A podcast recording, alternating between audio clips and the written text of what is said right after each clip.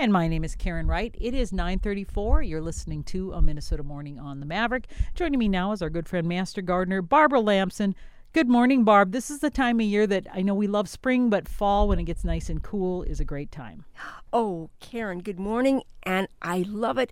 And I I was going over to the University of Minnesota Southern Research and Outreach Center Center in Waseca last night, and we were looking at the crops, how they have changed in the last week. The soybeans are turning, and the corn is just tan in color. I think I think we're really ahead of schedule and things look so healthy. And, and, I've heard the soybean crop's excellent, but I know the market issues are some some concerns for farmers, yes. which we have no control over, but we can certainly talk about how good the crops are. Yeah, they certainly are. And I said to David, I said, you know, uh, one thing about Minnesota, we don't have these rampant wildfires that they have in California. We don't have hurricanes that come through. We have cold winters, we have ice and snow, but it's temporary. And if we stay home and and and drive wisely, we're okay. I mean, we don't have this kind of damage. And the weather, the nights have just been beautiful and cool, and the days I'm out working and and uh, just doing all I can do. I was so inspired. You know, one of the things that we have to do is uh, when we have an opportunity to go get information, we may not be a farmer or we may not be growing things, but everybody has to know what's going on with the environment, how we can protect it, how we can provide clean water, clean air, and healthy soil for future generations. And that's one of the things that this open house does at the University of Minnesota Waseca. The first booth that I visited there was with a young couple from the um, Conservation District, the Waseca Soil and Water Conservation District, Tyler and Jesse. Yeah, they were so helpful and so enthusiastic. I just love these young people that are in these public jobs that, you know, they, they just They've they, got the energy and they do. They have enthusiasm for what they're doing and they they know that it's up to them to get this word out there and that we're going to have a future that's going to be healthy for all people. But they I got a lot of great information from them. And you know they are doing not only are they uh, talking about minimum till, and how to protect the water, watersheds, things like that. You think more of people, maybe if you're a farmer or somebody like that, but they're also doing education for children. Um, I picked up a few things that they had. One of them was a series of coloring books that they were giving out that identified foods that were healthy for you, that in, identified the, the foods that you need to eat every day from the different food groups. Just really excellent information uh, that I got there. Then I went to the research center's uh, their booth, and they had the most wonderful thing. They had living examples of some of the cover crops that they grow. So here you see these big, mature, um, these greens that are. Now, not used. everybody knows what a cover crop is. I grew up on a farm, so I know what that is. But okay. maybe define it because sure. a cover crop, you know, what does that mean? Okay, so uh, uh, we found out now that uh, by putting in a cover crop, once you harvest, because then you got the bare soil, you have the bare soil and blow away, and, and, we we have erosion. Then we lose and soil. I mean, look at how expensive land is now, and how look how exp- expensive a bag of dirt is. yeah, well, soil and, itself, yeah, and, and soil will continue to be expensive. So they had examples of things that you could put in after that. And as a matter of fact, they had all these charts showing uh, what how you could do companion planting. So how you could with your corn, you could put in those rows, you could put cover crops, different kinds of things, and then they're measuring. So one of the other things that they do is they take you out in the field. We went on a on a um, trailer pulled by a tractor and like a hayride, Barb. Well, minus the hay, right? And and a um, a soil scientist uh, who had been there for, I think he said 17 or 18 years, and they have strips of land. And what they're doing is um, they're they're recording the results of using these different types of cover crops, things that will hold the soil in like place, clovers or pea crops. Sure, or- and there's these new. Um, uh, I wouldn't call them radishes, but there's a new type of a, a root crop. a- root. cro- Okay. it- it's it's just for the greens that they're growing Okay. in, and the plow it. And how, uh, then if you do that, how much nitrogen does that put back in the soil? So they're measuring those kinds of things, and in addition to that, what they're doing is um, they're they're doing corn and soybeans and some small grains and they're doing alfalfa. And they'll take a plot and they'll have alfalfa on it for three years. And then after those three years they will measure the soil what's in there and then they'll switch over to soybeans on that.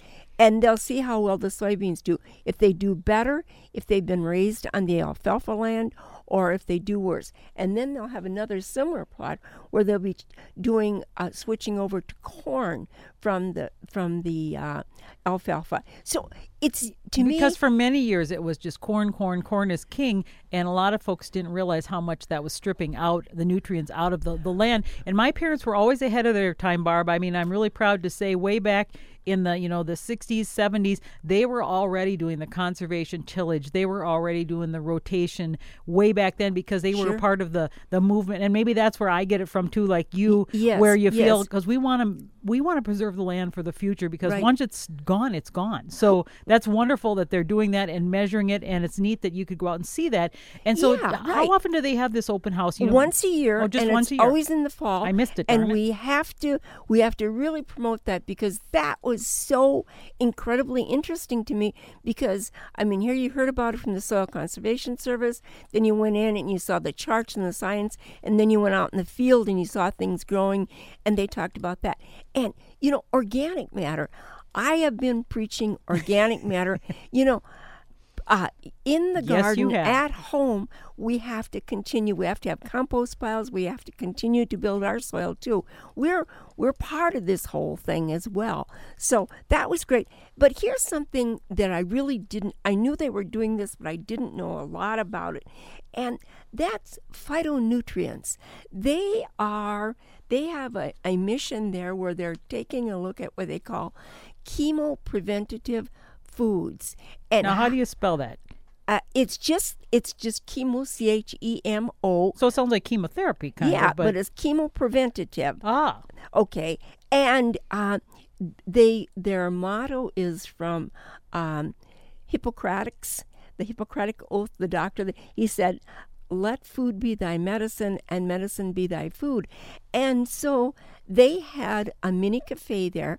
You could walk through, and they would give you examples of these foods. So we had uh, we had uh, broccoli, we had carrots, we had a dark chocolate with ginger. Ginger is a great thing for us. We had red grapes, we had tomatoes. It was it was just excellent. And and with each one of these, we got a menu, and it told us what it, how it would, could benefit you. Uh, uh, like for example, tomatoes have lycopene, and and then it would uh, tell you what what that was for. Walnuts have omega three fatty acids, so it's just um, it, it was such an education, and you know what. I'm just going to stock my refrigerator with these things as much as I can because I certainly want to avoid uh, chemo uh, or any kind of cancer. But it's also good, I mean, like for your eyes and uh, uh, for your blood pressure and, and lowering cholesterol and uh, a- anti-inflammatory things if you have things that you have problems that, along that line. So this was all just great information. It was free, and was there good attendance? I like I said, I missed Oh, it sadly. Yeah, just Good- good attendance. Yeah, yeah, just and lots of families and children, and they had games for children, and and of course They had baby pigs there that you could see. They had some calves there because that's part of the research too, the the livestock and the the things that they're doing with them. So it was just a great, great night, and I got lots of good information, and I, I got lots of good handouts. And of course, our master gardeners were there, and they had a display on good weed, bad weed, and you had to decide whether it was a good weed or a bad weed. Fortunately, I passed 100%. I was going to say, I bet you knew Barb. Yes, yes. And then they had a game for kids where you spin you know how you spin and then you get a question a pri- and a prize and, if you uh, get it right. Yeah. Uh, yeah, right. And so I just did it to see how it worked. Mm. And here was my question. Barb, you're a kid. Oh yeah, I am a kid, and, and of course spinning something. You know, I'm such a gambler. Yeah, right.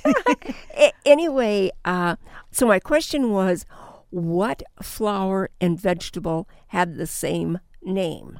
What flower and vegetable have the same name? Hmm. Well, you know, I'm thinking and it's not popping in my head. Yeah, well, I did know this. You did? Okay. Yes. Okay, so it's pea, sweet pea. Oh, it's, it's, okay. Yeah, right. It's Yeah. so simple if you just start thinking of those vegetables dear. like that. So all this was just such a such a great night and so worthwhile. And I went home feeling just happy and uh, just wanting to encourage people. You know, do everything you can do. And one of the things is when you get more information, first you want to do what you can do, and then you want to help others to to get this message to do what they can do. And sometimes you just have to work at this very very One small step at a time. That's, Yeah, and we can all add to big differences. Exactly. That is so true. So, uh, one of the things also that I got, which I, I, I was really happy to get, was from the uh, Conservation and Soil District because they're educating people about, you know, how do you keep your water clean? How do you use safe ingredients and things? And they gave us non toxic cleaning recipes. oh, nice. So you know this is this is great because now I don't have to have bottles of things for different jobs. I, I've just got some of the basic things are baking soda, um, borax, lemon juice or lime juice, uh, vegetable oil, washing soda, white vinegar, um, and a scrubber sponge.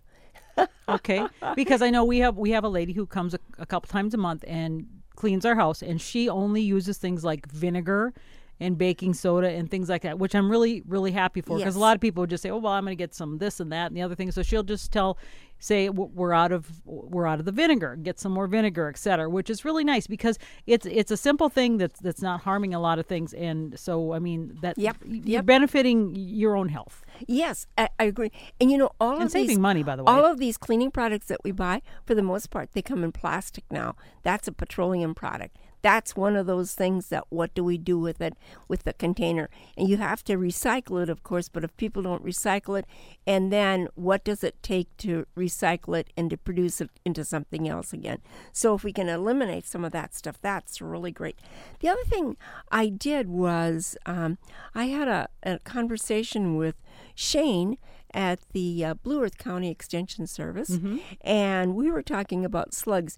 You know, I I could be boring on this subject. but- Well, I had, like I said, I had so much slug damage this year. I mean, it made me want to just take a haybine and cut down all my hostas because they were so bad. But I can't because there's trees on there, obviously. But Yeah. but they were just so damaged. What what did he say? I'm just Okay, curious if he has some more because I went out with a whole bunch of sluggo, which is an iron phosphate, and I just sprinkled it everywhere. And I put diatomaceous with it, which is Yeah. another natural uh, remedy. And I'm hoping that that will help. Did he have any further advice? Yes. Well, this is really important to that, with, that we do something about them now because now they're laying their eggs in the soil, and those eggs will winter over in the soil and hatch out next year, All and right. we'll have even more slugs. So will my sluggo that I put out a couple weeks ago when we first started talking about, will that have any effect? Yes, and and we talked quite extensively about that.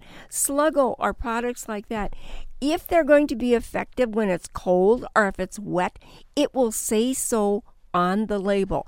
And the brand Sluggo it, it will it'll come through the rain and they'll still be there to eat and it'll come through the cold weather so if you're using a product like that continue to use that product in addition to that um, the reason we like that product is because it's safe for animals. And doesn't it also add back nutritions to the so- to the soil?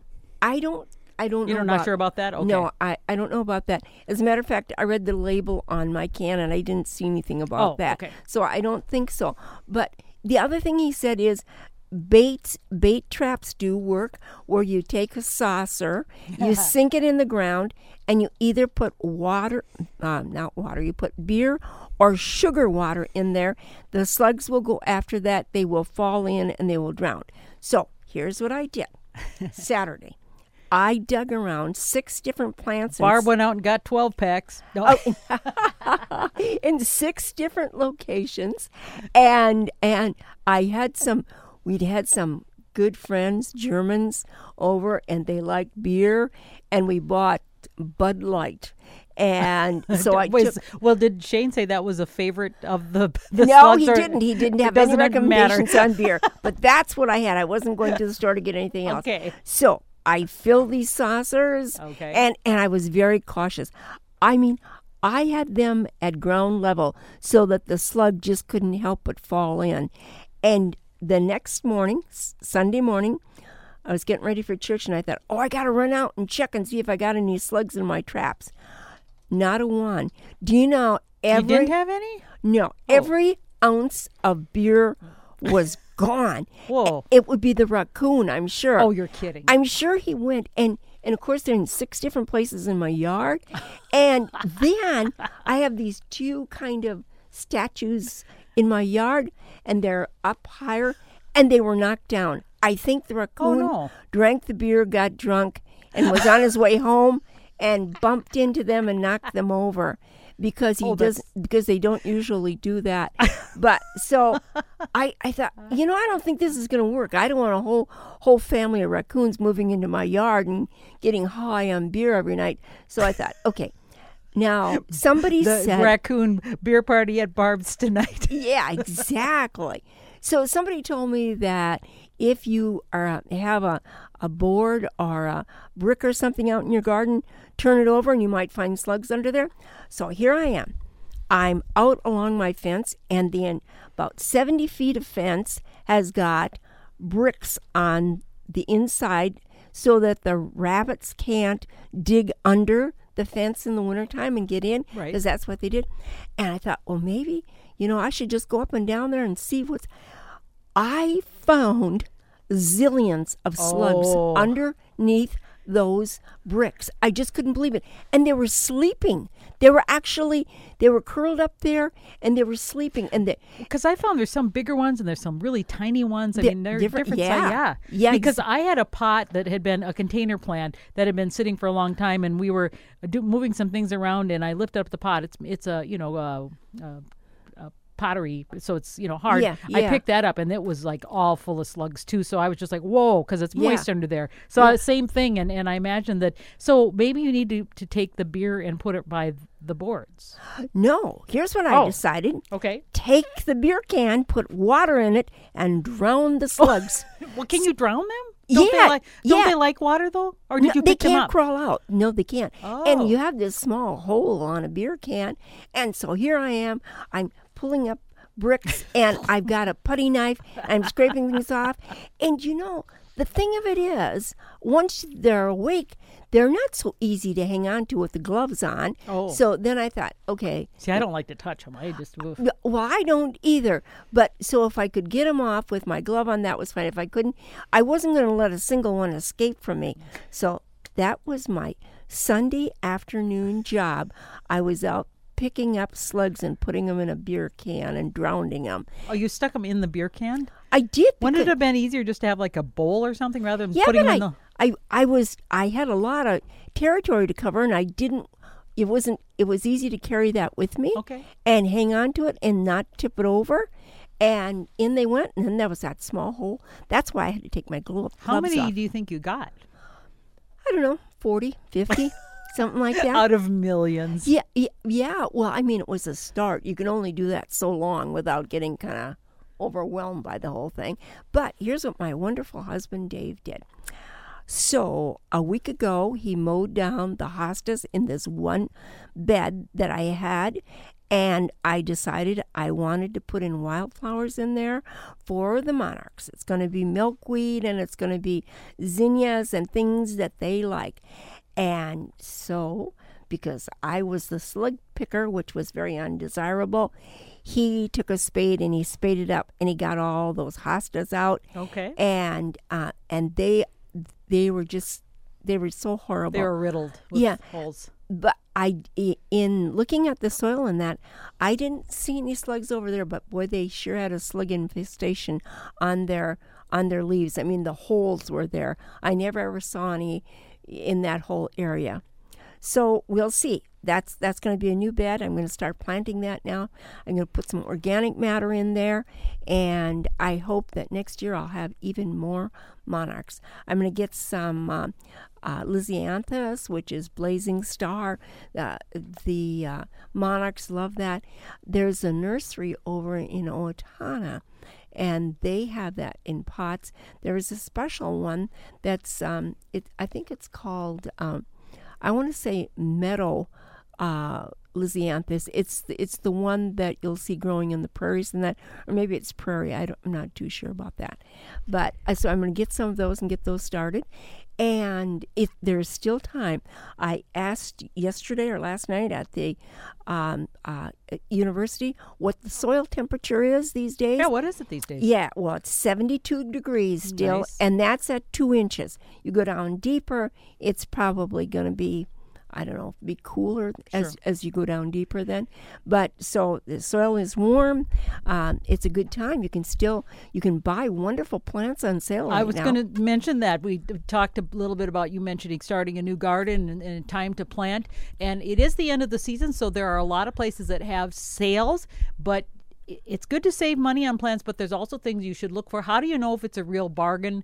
Well, you have to work a little harder, uh, maybe, to get them reestablished because you got to make sure after you plant them that you get them rooted in, so water them in. And also, a lot of times, plants at the end of the season have gotten root bound. So Yeah. when you take them out of the pot, you'll see just this big hard mass of roots. Right. So it's important that you loosen those up. And I actually take and I will take a maybe a knife or a something to, to loosen them so the otherwise especially like with trees if they're in a pot and they go round and They around circle, they yeah. circle they can actually if, if you leave them like that when they start to grow they'll start to circle and strangle themselves Yes, and especially if you improve the soil, like for a tree, and you only ex- improve the soil in that small area, they're very smart. They're not going to branch out. So if you're planting anything, be sure to take time to improve the soil. Get some organic in matter. a wide area too because the thing is you don't need to necessarily go a lot deeper than the root ball for No. a tree go wider though because Yes. let it spread out Yep. and let it have a chance otherwise if there's like some hard hard clay or something it's just going to stop and it'll start to circle because it can't break through some of One that One of the things that I've discovered is that when I'm digging a hole, like for a perennial plant, which is, you know, fairly deep, it's eight, ten inches, Yeah. you know, um, be sure that you. I water that. I pour water in that hole before I put the plant in. So it gets out, it, it goes out. I let that drain out, and then I put the plant in there. well and another thing i had when i bought this really fancy tree remember i told you that ginkgo that i ordered Yes. special and it said it said pour you know after you dig the hole fill it with completely with water and then if after an hour if the water is not drained find a different spot because basically what would happen is you'd get root rot if you're not getting good enough drainage so it was after an hour you check because if, if that water's just still standing there you've got really terrible drainage in a place. So that's an important part for certain plants as well to look at. And also look at the plants. Sometimes there's really good deals because the plants simply have quit blooming for the season so they're really cheap and they're not as pretty. But what a good deal for some of those. Um, if you get something that looks terrible and Right. maybe i mean maybe it's just a terrible shape uh, maybe it's not such a good deal so you got to really be careful in what so, you're buying So now, yeah, if you go into the store and there were mums, and these are the throwaway mums, and Mm-hmm. they're done blooming, and you buy the plant and you think they'll bloom next year, honestly, they won't. They won't make it through the winter. Uh, so that's not a good deal. But if you get a Minnesota hardy mum, that are perennials that will rebloom well, sure they will, and get them in and get them established. As a matter of fact, uh, we've always said that when you buy a plant and you're, it's better to take the blooms off because the plant is doing all this work trying to put forth the the energy for the blooms, Flowers. whereas we want them to develop roots. So uh, taking removing blooms, you can just wait.